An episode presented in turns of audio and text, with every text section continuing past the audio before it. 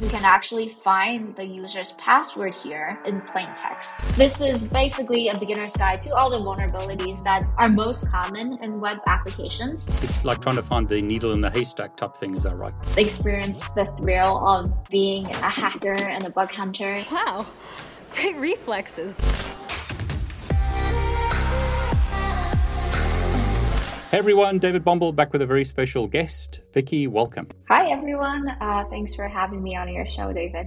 If you don't know who Vickie is, she's the author of this book, Bug Bounty Bootcamp. Fantastic book if you want to get started in bug bounty. Vickie, I really love what you did with this book. You are starting, for instance, talking about bug bounties, but you also like talk about the basics of how the web works. You talk about web vulnerabilities and so forth. And we're going to talk about one of those uh, just for everyone who's watching. We're going to do a demo of IDOR. If you're only interested in looking at the demo, then jump to this timestamp where Vickie demonstrates that. Vickie, tell me, why did you write this book? So, just for a little bit of background for people who don't know what the book is about, Bug Bounty Bootcamp is a book that teaches you how to hack web applications. Is it for beginners? Is that right? I wrote it to prepare people with little to no experience in bug bounties to part- start participate in bug bounty programs. It's aimed at setting you up for success. So you will learn things like how to perform reconnaissance on a target, how to identify vulnerabilities, and then how to exploit them. So that part I find is useful for a lot of more advanced hackers as well, yeah. since um, even though you've been hacking for a while, you might not be familiar with all of the techniques presented in the book. But I did write it um, with the beginner in mind and even if you have no experience in bug bounties, web security, or programming, you can still use the book and you can still follow along pretty well. I'm assuming you took a lot of the stuff that you learned over the years and then you put it into a book. It's really a deep dive into what I learned over the years as a bug hunter. I didn't really start writing the content of Bug Bounty Bootcamp wanting to publish a book. I started writing um, content about web security and bug bounty on my blog first a few years ago because I was, you know, getting trying to get into cybersecurity and bug bounties alone. You know, just sitting in front of my laptop all day, hunting on different targets by myself. Um, I, I got really lonely and I started to lose motivation. I wanted to connect more with um, people who have the same interests and who also love to do bug bounties. So I started my blog to connect with people.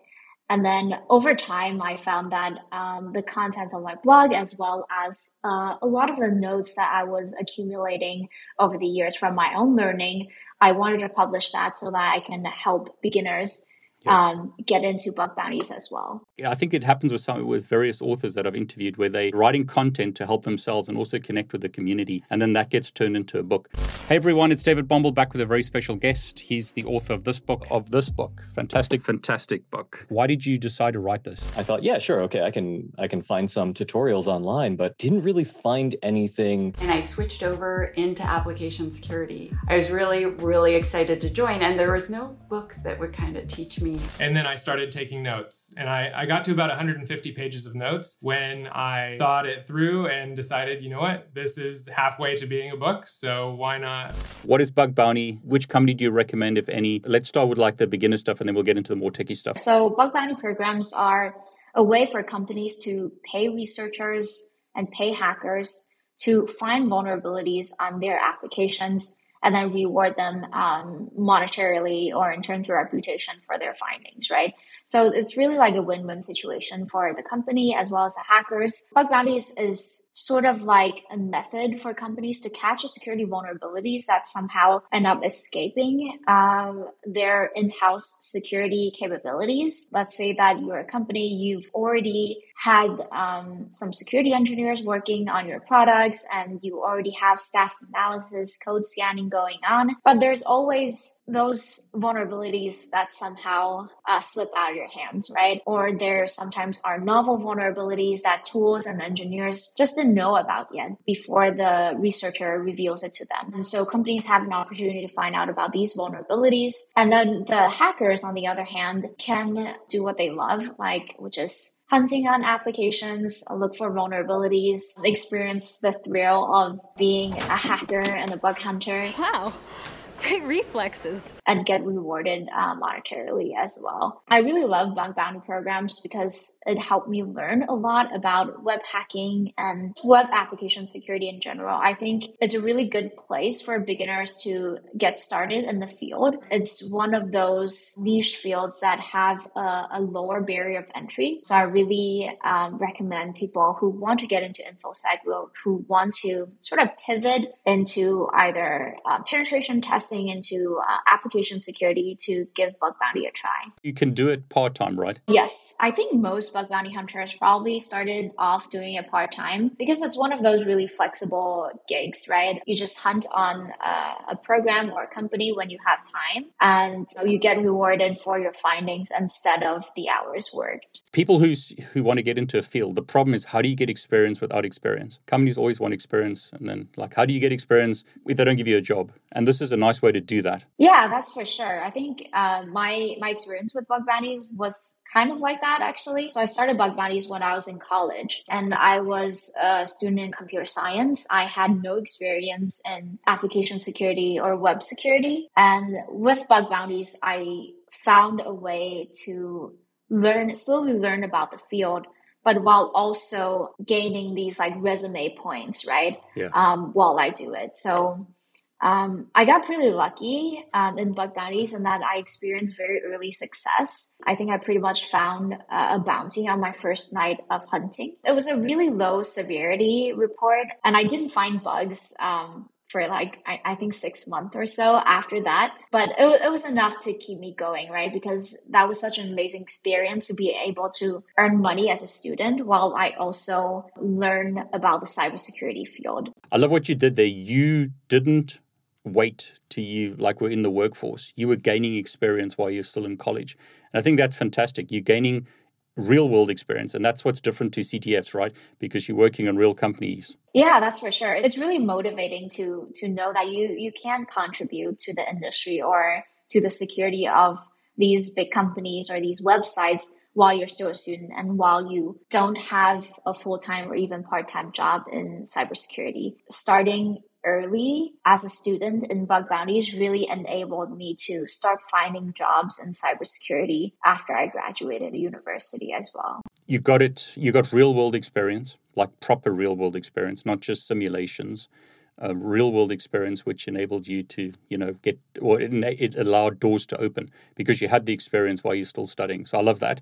But I have to come back to the question which bug bounty programs exist and which one would you recommend for a beginner? I recommend first reading about these vulnerabilities, either via my book or some other web security book, to get familiar with how um, web technology works and how these vulnerabilities works, and then practice some hacking, hacking techniques like IDOR or cross-site scripting on the, an online lab first. So, so a good one is Portswigger Academy. It's a really good training ground for learning how to use um, some of the basic exploitation techniques. The examples on Portswigger are really simple. Um, and a, a, lot of the times they don't really rec- uh, represent what you actually see in websites because a lot of the complexities of real world vulnerabilities or applications are simplified for you. But nevertheless, it's a really good way to learn about the mechanics of what you're doing there. And then once you get very familiar with how these vulnerabilities work, I recommend going on some uh, VDPs, so vulnerability disclosure programs, just to try out uh, hunting, right? If you search on HackerOne, if you search on BugCrowd, or Intigriti, there are a lot of public programs that don't pay money. And you can usually filter for these programs by searching for things like uh, vulnerability disclosure. On BugCrowd, it's called kudos only and on Intigriti, I think it's called um, responsible disclosure. These programs, because they don't pay, they're not as competitive as the paid programs. I think I got really lucky in that I got my start and I started learning about vulnerabilities before bug bounties got super competitive. But it is very competitive right now. And a lot of the times, if you're a beginner and you are looking for the more simple vulnerabilities, you won't be able to find any because um, they're already found by other bug hunters, right? So I recommend starting with programs that have like a lower competition level where not so many hunters are looking. Train up your skills there. I got my start in a nonprofit program and the engineers in that company, in return for my reports, they really coached me on a lot of different web vulnerability skills and reporting skills and just in general acting kind of like a bug bounty mentor for me. So I'm really, really grateful for that program. If beginners can find a good um, non paying program to participate in and build up your skills, build up your confidence, it will be a really good um, way to start transitioning into the paid programs if you do want to start making money with bug bounties. Uh, another vulnerability platform that I found out recently is called huntr.dev.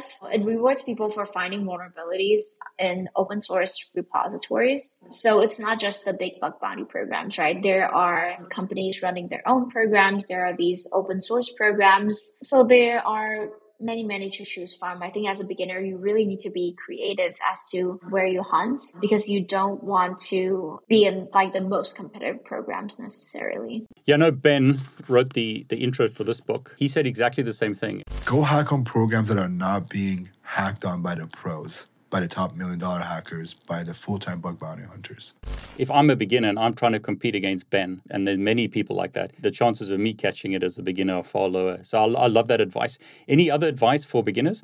It's definitely getting harder to succeed in bug bounties, but it is possible. Something that I see very often is that beginners try to look for the same vulnerabilities, the same simplistic vulnerabilities in every single program they hunt for. You quickly f- realize that you will run into the same issues of not being the first person to re- yeah. to to find the vulnerabilities, and in the bug bounty world, you don't get rewarded for your uh, duplicate reports, right? Nothing for you. I think this is also something that uh, NahamSec uh, really advocates is that in bug bounties, you really need to find your niche. Your niche could be um, doing really good recon like Ben and try to find out those really obscure places to hunt for bugs on a program. I always look for things like uh, IDORs, business logic flaws, or access control issues because I found that as I gained more experience looking for those issues, I started seeing the subtleties of the issues and I started thinking about more ways to bypass access control and prevention techniques. And that became uh, my biggest winner. So I think beginners really need to try to find a niche instead of um, using all the popular techniques and hunting on all the popular programs because everyone else will be doing the same thing. Yeah, so become like an expert in a specific niche, right? Right, that's for sure. It's a good idea to explore, you know, the vulnerability worlds more widely when you're first starting off, but don't expect all the things you do to be successful, right? I think some people are just better at spotting business logic flaws. Some people are better at building automation for recon, or some people are good at building, um, you know, fuzzing machines or um, automation practice for hunting for actual vulnerabilities. You don't want to be stuck uh, in the beginner level for every single vulnerability that you work for. So explore widely, find out what you like, find out your hunting style, and then just specialize in that. Just thought about this, and I don't know how valid it is. Let's say you found a bug and I found a bug after you. It would be declared duplicate. But if I want to get experience, I could still put that on my resume, can't I? Because I found the bug. It's something to show employers, right? Yes, that's for sure. The way I think about it is that duplicates are just are valid bugs that are not paid. Um, so that's how I like to think about it. When I was hunting, I got a lot of duplicates, that's for sure. And um, it's still, you still worked for it, right? You still found a vulnerability that the company cared about. Um, that's the most important thing. So even if that didn't end up with some monetary reward, you still get experience, you still get the learning, and you still get the positive feedback that yes, you are doing something right and you you indeed found a vulnerability. You proved yourself as a hacker. To me it's like if i'm an employer let's say and i want to i want to hire someone and they can show me they've done all of these um, attacks and they they they got uh, recognition even if they didn't get paid for it it doesn't matter. It means that they found stuff. It means that they're proving their knowledge which is fantastic. Yeah that's for sure. I totally agree. Do you need lots of money to start this? Not at all. That's what i think i really liked about um, bug bounties. All you need is a laptop a browser and like a proxy software. Let's say burp community. It's free to download. And that's like the very basic setup. A lot of bug bounty hunters I know um, purchase a lot of advanced hardware, software, but that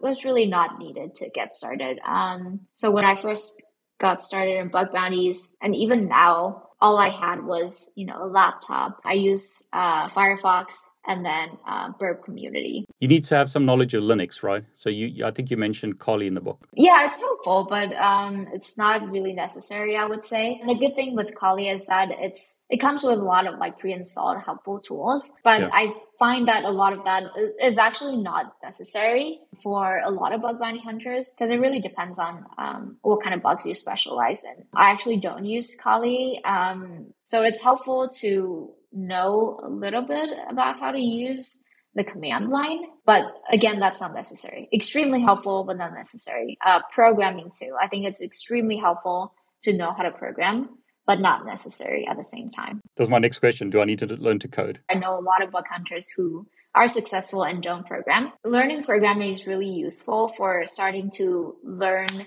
how to automate a lot of the you know the tedious parts of bug hunting like reconning or scanning. Any recommendations? Is it javascript? Is it python? Is it go? What, what language do you recommend if i if i want to learn one which one would i start with? Um, so i recommend learning python and bash scripting because these tend to be the most convenient for automation and you can use any of the online tutorials really. I i think i learned programming by using codecademy. Um, there are so many resources online right now for learning programming. After you get used to like the syntax of a programming language you can start building a small program to get really used to the language and start using it in a practical way. So in my book, I have a chapter where I talk about how to build a really simple re- recon script, uh, step by step. So that's like a really good um, example project to start off writing some code to automate hacking.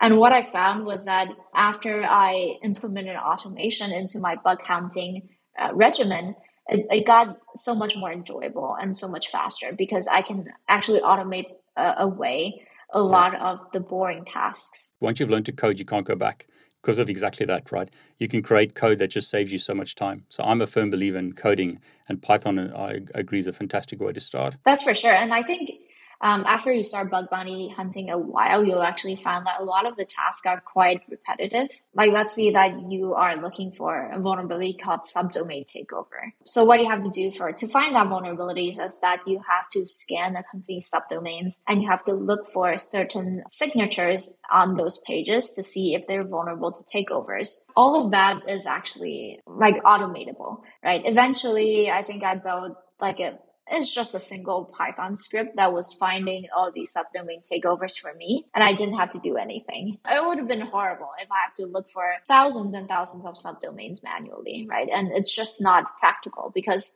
someone else would have an automation script and someone else would find the vulnerability faster than you. That's the real advantage of um, automating your bug bounties. Which sort of area do you think I should start at if I'm if I'm a beginner? The vulnerability that we're demoing today, IDORs, are a really really good vulnerability for beginners to start to find. IDORs are probably my favorite vulnerabilities to find because they are so simple, um, but they can be super impactful. They probably are like my most found vulnerabilities. I definitely um, experienced a lot of success focusing on IDORs and other access control issues. Definitely different bug hunters will have different personalities, right? I sure. preferred IDORs and business logic flaws. Um, I really like business logic flaws as well because um, they often are not automatable by either the company or other hunters, they require some knowledge into um, how the application should work, right? And a lot of the times it's really hard to program that.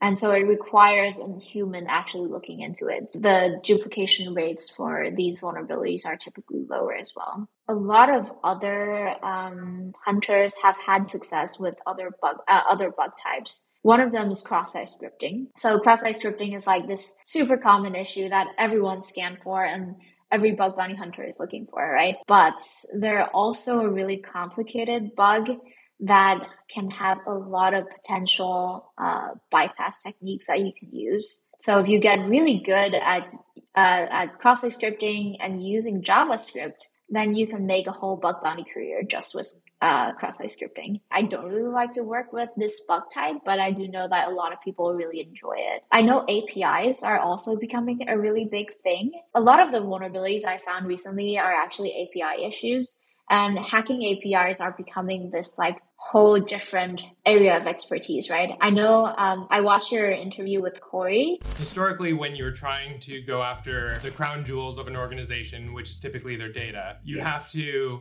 find a way into that network. Once you get into that, then you have to get past their firewall. Then you have to find a landing point within the network where you can pivot around, maybe get domain admin and locate the data and exfiltrate it somehow. The big deal with APIs is they bypass nearly all of that. He is uh, like the expert in hacking APIs, right? He has a book in hacking APIs as well, which covers in depth how you would like fuzz an API, how you look look for different issues in APIs. So I highly recommend that book as well. I think the big thing with API hacking is that a lot of your fundamental skills would naturally transfer into API hacking. So let's say that you read my book and you learn about SQL injection, you learn about IDORs, you learn about access control issues. You can then start learning a little bit about APIs by reading Corey's book and just naturally transfer the skills there because a lot of the mechanisms under the hood actually works the same way. When you, when you learn a skill, it's not lost, is it? I mean, you, you can take it into different areas. I'm, I'm really keen to get to, to do a demo. Would you be able to show us an IDOR demo? Sure, yeah. IDORs are my favorite vulnerability to find. Like, what is IDOR? Let's start with the basics. What is it? Why do we care? So IDOR's um, the full name is called Insecure Direct Object Reference. And despite the long and sort of intimidating name, IDOR is actually a very simple vulnerability to understand. Essentially, IDOR is missing access control. Let's say that example.com is a social media site that allows you to chat with other users. And when you sign up, you notice that your user ID on the website is 1234. This website has a page that allows you to view all of your messages with your friends. When you click on the View Your Messages button located on the home page, you get redirected to Messages question mark user ID equals 1234, where you can see all your chat messages with your friends on the website. Now, what if you change the URL in the URL bar to question mark user ID equals 1233? You notice that you can now see all the private messages between another user, user 1233, and all of their friends. If so, you have found an IDOR vulnerability. The reason that you were able to see the messages of another user is that there is no identity check in place before the server returns the private information of users. The server was not verifying that you were in fact user1233 or if you are an imposter. It simply returned the information as you have requested.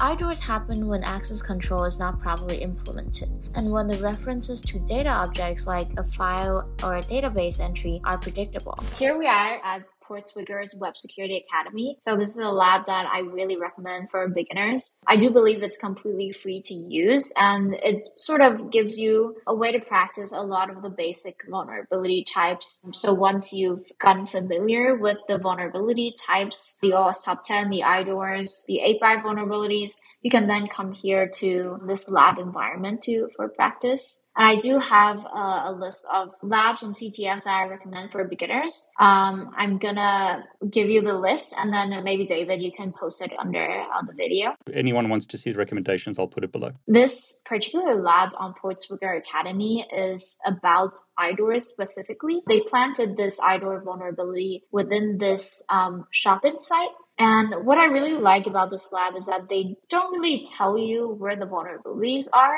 Instead, they let you go through the regular hunting process um, of finding and discovering the vulnerability yourself, right? This website is like kind of simplistic, much more simplistic, and the requests and responses are much more simplistic than you would find in a regular application. But nonetheless, it's like really good practice uh, for beginners. Usually, when you hunt on a lab like this, you'll have to like poke around the website and sort of look for um, all the different requests, responses to look for the one IDOR. But for the sake of time, I've already done that beforehand. And I know that in this particular lab, the IDOR is located in the live chat functionality. So let's go there. So once we go into the live chat, you can see that there is live chat with like a message box right here. Let's try to send a message here. Uh, for some reason, the send button is not really working here, but we could still go into where the IDOR is and where the vulnerability is in this application because it's actually in this view transcript functionality right here. When I click view transcript here, you can see that you know, something is downloaded. And you can see that I've actually tried out this lab multiple times already to make sure that this demo works properly. Here you can see that there's several files being downloaded um, when I click view transcript. And I think the latest one is this file. So 3.txt was the file that we just downloaded. Just to test that hypothesis, Let's go to Burp Suite and turn on intercept. So now our Burp Suite is intercepting the traffic from our Firefox browser. And let's click on view transcript again. So this should make Burp Suite intercept our outgoing request so that it won't be sent to the server right away so that we can take a look at what our request is doing. And when we click on view transcript here, we can see that yes, we did see some requests filling out here. What I would do usually is that once I start using a functionality that I suspect is vulnerable to IDOR, I would start looking at every single request that I'm sending out from my browser as well as coming back in from the server to scan for things like um, obvious user IDs, obvious resource IDs, and start switching them out if possible. I would like to add that these resource IDs and users IDs, they're not always that obvious, right? They're not always simple numerics. Sometimes they are um, base 64 strings or short strings that are derived from the user ID. So there are a lot of possibilities, but the key here is to look for anything that might be referring to the resource that we're looking for. If I am looking for an IDOR that potentially is going to allow me to read another user's messages, I would look for things like numbers in the requests, um, weird strings that I don't know what it's for in the request, as well as anything related related to their user IDs, usernames, emails, and I would start to switch those out to see if I can access other people's resources. So just from a quick scan here, I don't think this request looks too suspicious. There isn't anything similar to a resource ID besides maybe the session cookie here. But let's continue and see uh, what we can find. So when we forward this request to the server, let's see what we get here.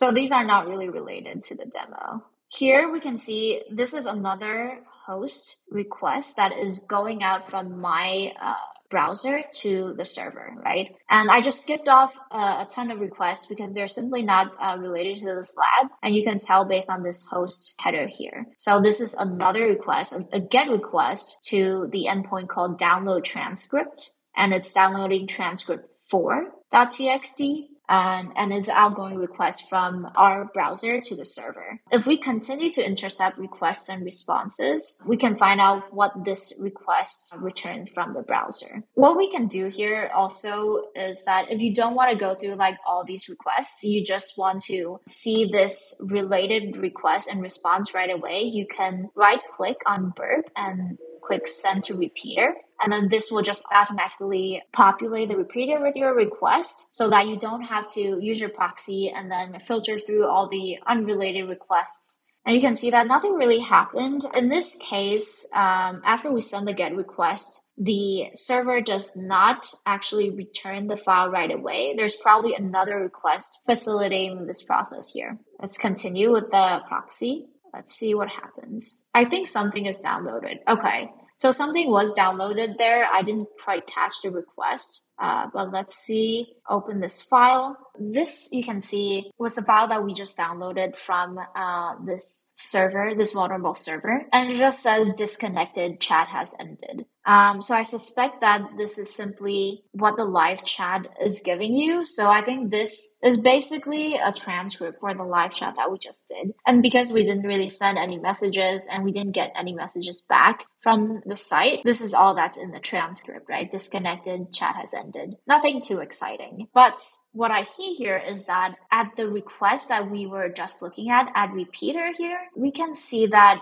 it's sending a request to the download transcript endpoint, downloading something called for txt. What is this 4.txt, right? Can we possibly change this ID out? Let's say change it to 1.txt, 2.txt. Does that mean that we could access someone else's transcripts and see someone else's chat messages? So that's what I want to try here. Again, we can use uh, the repeater or you can use the proxy as well to intercept the request and then uh, return it back to the browser. Let's do this again and we can turn on intercept again so that we're catching our request now from our browser and then click view transcript here again and let's say click forward. And then we can see this download transcript request again. And we can see here like now um, the download transcript endpoint is sending an endpoint to 5.txt so that's even more indicative that the transcript ids are being in- incremented. Um, they're probably going like one two three four five. And I'm, i just happen to be the fifth user who is using this uh, functionality. Let's see if we can change it to 1.txt and see what happens right? I'm not sure if this is actually going to allow me to read someone else's messages or um, access someone else's resources. But you should always try out these suspicious endpoints and see if you can find anything. Sometimes it's just uh, incremental based on your user ID and they tie your user ID to the resource that you can access. And in that case, the application is not vulnerable to IDOR. But you can never be sure until you try it out. Let's turn off uh, intercept now. So when we turn off intercept, we'll just send um, all the responses back to our browser. And let's see, it still says 5.txt. I think that didn't quite work. I'm going to have to try again view transcript again. Sometimes this happens. So what I just did actually was that I opened up my downloaded file. It says 5.txt and it's still showing me the same result. Disconnected, chat has ended. Um, so that means that I'm still just downloaded the transcript from my user session, possibly the last one that I just did, and that the um, IDOR actually did not go through. In this case, I'm quite sure that the endpoint has an IDOR, right? So that means that there's something wrong with my execution maybe I modified the wrong request and that's not the actual request that is determining which file to return, or the system detected something that I'm not the proper user and I'm not allowed to access that resource. Sometimes you have to maybe try an endpoint a few times, try a few different things, try messing with different requests that are um, going out from your browser for the same feature um, to really pin down which uh, resource or which endpoint you should really really be tampering with. So we see this request right now again, right? Get download transcript 6.txt and we changed it to 1.txt last time, but we immediately turned off intercept. We didn't have a chance to look at what's actually coming back from the server. Um, so I'm going to keep intercept on this time and do 1.txt. This time, let's look more closely on what the server returns and see if there's anything else that we need to tamper with in order to um, get to our final result result. So we click forward again. Uh, this is not related, not related. So here somehow the request is being sent again for 6.txt. I'm going to change this to 1.txt again and then see what happens. I'm also going to, so something I really like to do is that I like to send all the suspicious requests to the repeater so that I can try out the same thing over and over again. Once I'm in the repeater, right, I have this request fixed here instead of like the proxy where uh, requests are coming and going. So I can start messing around with all these different fields, like the cookie session field, the host field, the get field. So the repeater is like a really good place for in-depth like experimentation. And the proxy and the repeater actually are often the only two tools I use in Burp community for my hunting, especially when I'm looking for things like access control issues or business logic errors. Let's click forward again and let's see what's happening. Huh. So I see like the requests are not coming anymore. Does that mean that our file is already downloaded? Yes. And you can see that one.txt is here. So we were actually um, messing with the wrong ID when we did it the first time, and that's all right. Um, I think if we have more time, it's worth going back and looking at those two uh, different requests and see uh, what the difference is there. And maybe from there, we can deduce how the application is built um, in like a real life application. And in a real bug bounty scenario, we can sort of try to decode the application, how it's built from those requests, and then go back um, to sort of apply that to different endpoints as well. So I'm going to open up one.txt here, drag this here. And you can see that one.txt actually contains some information, right? It wasn't the same uh, chat session that I was on earlier. And it's someone called um, Hal talking to um, some someone else. We can actually find the user's password here in plain text. So this is like a really classic, really simplistic case of IDOR where you can mess with the resource IDs and actually find out other people's sensitive files and from there, who knows uh, what you can do, right? In this case, you found a password. I've also had IDORs in the past where I found different users chat messages with um, with their friends um, or their private images. So IDORs are really simplistic, but their potential impact is practically unlimited, right? It all depends on what kind of IDOR that you look for. And so IDORs can be a really, really powerful technique to learn and a really rewarding bug as well. It's like trying to find the needle in the haystack type thing, is that right? Uh, yeah, that's for sure. It's a really odd bug where the vulnerability is so, so simple, but at the same time, a lot of sites don't really prevent it well enough. So the way to prevent IDORs is that you need to check the user session, right? You need to check the user's identity before granting access to resources. But a lot of websites don't do that well. This is like a huge vulnerability, right? And it's a huge privacy leak. In terms of bug bounty severity, this is probably a critical vulnerability if you can see every single user's chat messages. How common are IDORs. Is it still something you find? Is it still a bug that's worth pursuing? I think a lot of people assume that IDORs are not super common just because of how simplistic they are. Um, but from my experience, they are super common, right? I'm consistently finding IDORs. And um, so I did uh, full time bug bounty hunting for a few months.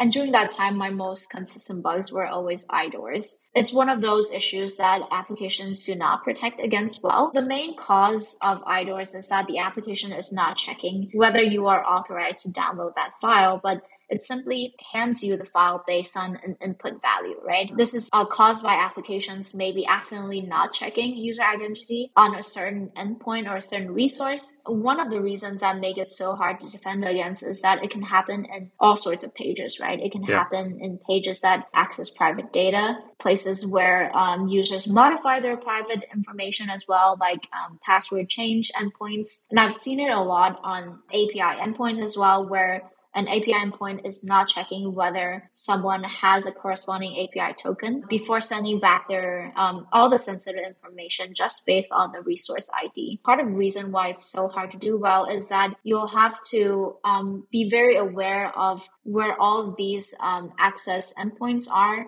and you'll have to apply very consistent um, access control across all these endpoints. Going back to the API thing, API endpoints are probably the number one places that um, I'm finding IDORs at this point. You can look for API endpoints that return um, user information based on like a user ID or session yeah. ID as input and see if if anyone can request that information, if you can access other users' information. So yeah, my top paying bounties uh, were all related to IDORs. Some of them were API endpoints that gained me access to a bunch of information. The example that we saw just now was super simplistic. It doesn't really have any protections in place. The um, resource IDs were just very simplistic numbers But um, in the real world, um, don't always look like this. In the most, for the most part, they don't look like this. A very common way that applications tend to protect against IDORs is to use IDs that are hard to guess. So sometimes you can see applications using really long strings of alphanumerics, and they think the randomness of that screen alone is going to prevent um, users from from achieving IDOR, right? But that in itself is not a complete protection because you're still not checking the user's uh, session ID or session information. Then, if the user can predict or guess or somehow find out about the unique resource IDs, then they can still execute the IDORs, right? So in my book, I actually talk about a lot of ways to bypass common protections against IDORs. So I think common protections against IDORs they range from just encoding the resource IDs to deriving the IDs from the user's information. So how you can combat that is that you can learn ways to predict user IDs or derive user IDs from what you learn from the application. Or sometimes you can also find um, leaked resource IDs on other parts of the application and then combine that with an IDOR and then suddenly you can access every single person's information. As long as the IDOR protection is not complete, there are so many things that you can try to bypass that uh, protection. And that's something that really sets apart an outstanding bug bounty hunter from someone who can't find any bugs is how creative are you and how many different ways of bypass do you know um, when you are faced with an obstacle on a bug bounty program. If you were starting today, what would you advise yourself to do? Is it like go and register on Portswigger, like read your book? Give me like a path if I want to get into this. Yeah, for sure. I think the first thing that a beginner should do actually is to read my book. This is basically a beginner's guide to all the vulnerabilities that are most common in web applications so that it gives you a quick start to understanding about all the mechanics of what you're doing. And then uh, you can do something like sign up for Portswigger to um, test your skills out in a simplified environment and then go hunt on a, a public program that's also uh, non-paying so that you prevent getting frustrated by tons yeah. of duplicates and informatives on those really competitive programs. It's worth it to start investing time into automation as soon as you can. When I was first getting started was that I did not automate until um, I was getting a lot of bounties and I wanted to scale. Before that point, I've already spent tons of time doing repetitive tasks, right? And that um, took up a lot of time that I could have spent hunting for other bug types, that I could have spent exploring other parts of the program, and I could have spent um, learning about different vulnerabilities, different bugs, and different uh, technologies. Start automating the boring tasks as soon as possible would really pay dividends into um, your rewards for bug bounty hunting. I think that's great advice. So you've still got an active blog where you publish, right?